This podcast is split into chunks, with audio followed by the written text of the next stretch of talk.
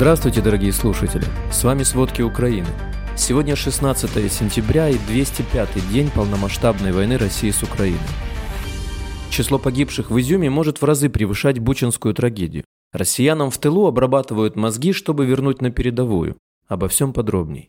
За прошедшие сутки российские войска массированно обстреливали недавно освобожденные населенные пункты Харьковщины в Харьковском, Купинском и Изюмском районах. Разрушены жилые дома, есть пострадавшие. Из-за ночных ударов по Харькову четыре человека получили ранения, среди них двое детей. Кроме того, армия России целила ракетами по учебному заведению в Золочеве. К счастью, ракета попала в асфальт. Такую информацию передает глава Харьковской областной военной администрации Олег Синегубов. На освобожденных территориях Харьковщины полицейские обнаружили пыточные, которые устроили российские оккупационные силы. Такую информацию обнародовал заместитель министра внутренних дел Евгений Енин. По его словам, там держали украинских граждан и иностранцев. Речь шла о студентах одной из азиатских стран, которые пытались выехать на подконтрольную украинскому правительству территорию. Они были остановлены российскими военными, незаконно задержаны, подвергались пыткам. Енин добавил, что после эксгумации отдельных тел в регионе правоохранители уже установили в некоторых из них не только признаки насильственной смерти, но и признаки пыток, в частности отрезанные уши. Начальник полиции Киевской области Андрей Небетов сообщил, что в комнате пыток в штабе оккупационных войск России в Балаклее россияне надевали маски и пытали мирных жителей оголенными проводами. В освобожденном Изюме Харьковской области обнаружено массовое захоронение более чем 440 тел. О трагедии сообщил начальник Следственного управления полиции Харьковской области Сергей Болвинов. По его словам, тела были захоронены по отдельности. Некоторые могилы с крестами и надписями. Где-то даже есть венки. Некоторых мирных жителей расстреляли российские военные. Некоторые погибли от артиллерийского огня, так называемых минно-взрывных травм. Многие тела еще не опознаны, поэтому причины смерти будут установлены в ходе следственных действий. Кроме того, на кладбище нашли братскую могилу украинских военных, где похоронены до 25 украинских защитников. Болвинов добавил, что российские военные сами публиковали видео этого захоронения в Изюме, поэтому украинские силы его и искали.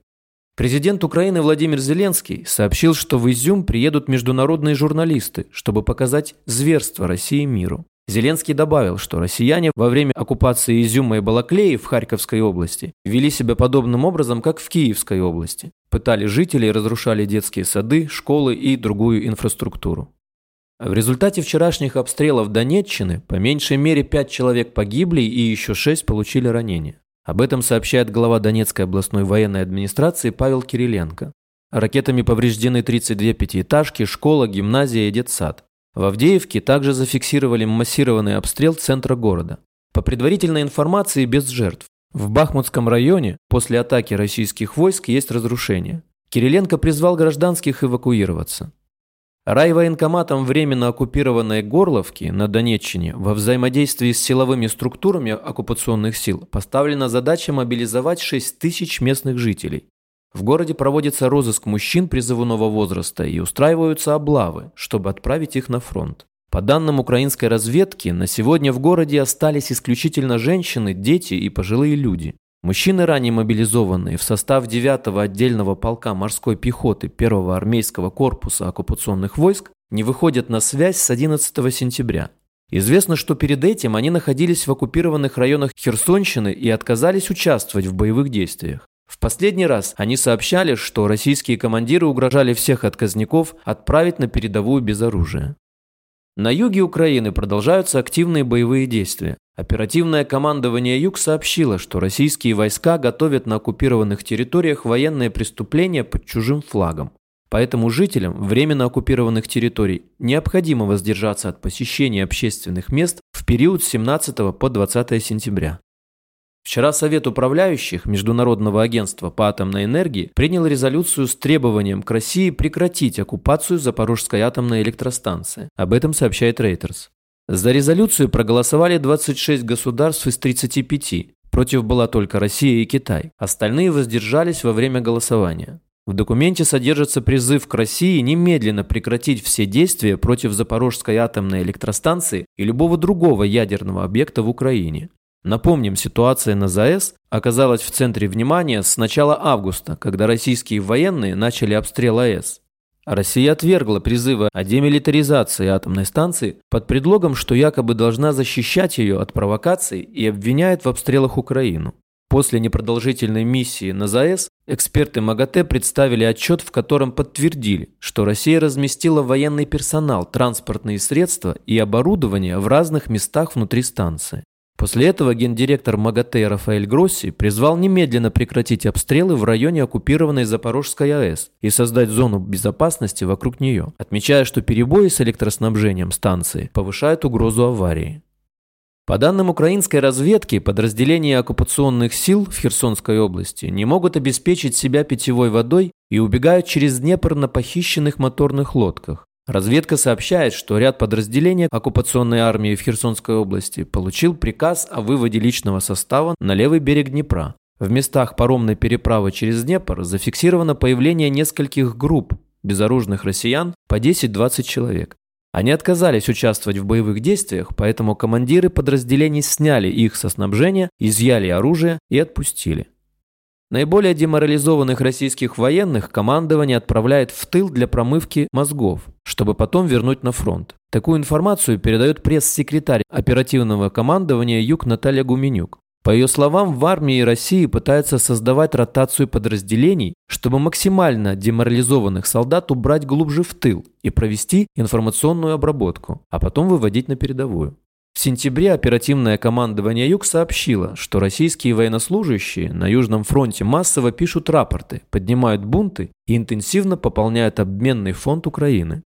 Комитет министров Совета Европы принял решение призвать к ответственности Российскую Федерацию за агрессию против Украины.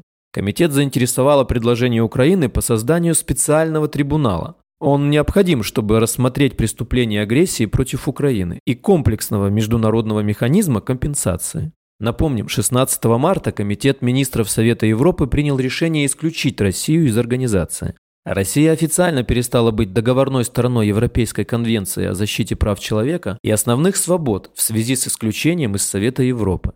Из соображений безопасности Латвия ограничивает въезд россиян с шенгенскими визами с 19 сентября. Об этом сообщил в Твиттер министр иностранных дел Латвии Эдгарс Ринкевич. Накануне Сейм Латвии в первом чтении поддержал поправки к закону об иммиграции. Поправки призваны приостановить возможное продление вида на жительство для граждан России и Белоруссии, которые получили его на основе сделанных инвестиций или приобретения недвижимости в Латвии. Напомним, ЕС пока не вводит общий запрет на туристические поездки россиян, поскольку ряд стран, в том числе Венгрия, выступили против. Однако с 12 сентября вступило в силу решение Совета ЕС о приостановлении действия соглашения об упрощении визового режима с Россией. Процесс получения виз в страны ЕС для россиян стал значительно более продолжительным и дорогим.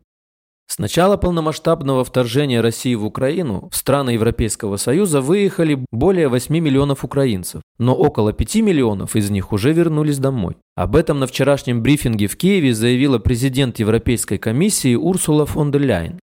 Как сообщалось, Европейский суд выделит 150 миллионов евро в поддержку внутренне перемещенных лиц в Украине, вынужденных покинуть свои дома в результате вторжения России.